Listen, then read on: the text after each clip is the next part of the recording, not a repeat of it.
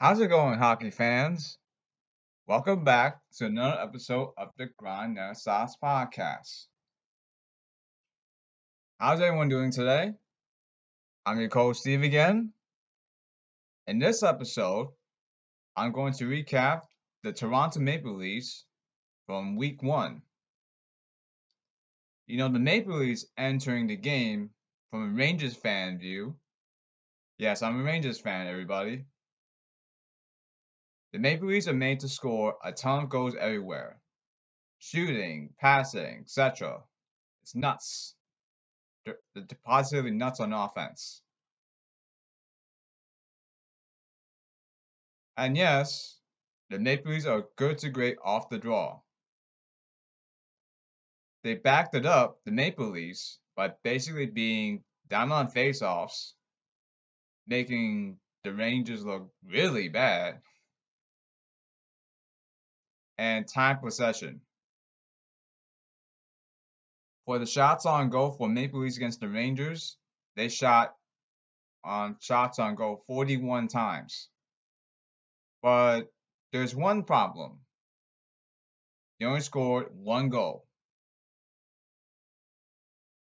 Their defense, however, I thought their defense is that bad. Yes, they are overrated when it comes to players without including the uh, the goaltender. They're too soft to tell you the truth. This year, I thought they don't have a uh, goaltender. I thought Jack Campbell is not going to be dominant. Meaning, I thought they're going to give up a thousand goals allowed per game.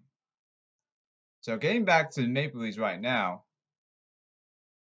their defense surprised me because I thought their defense looks overrated at first from last season.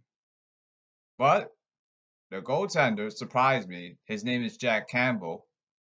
He did his job. He only allowed two goals.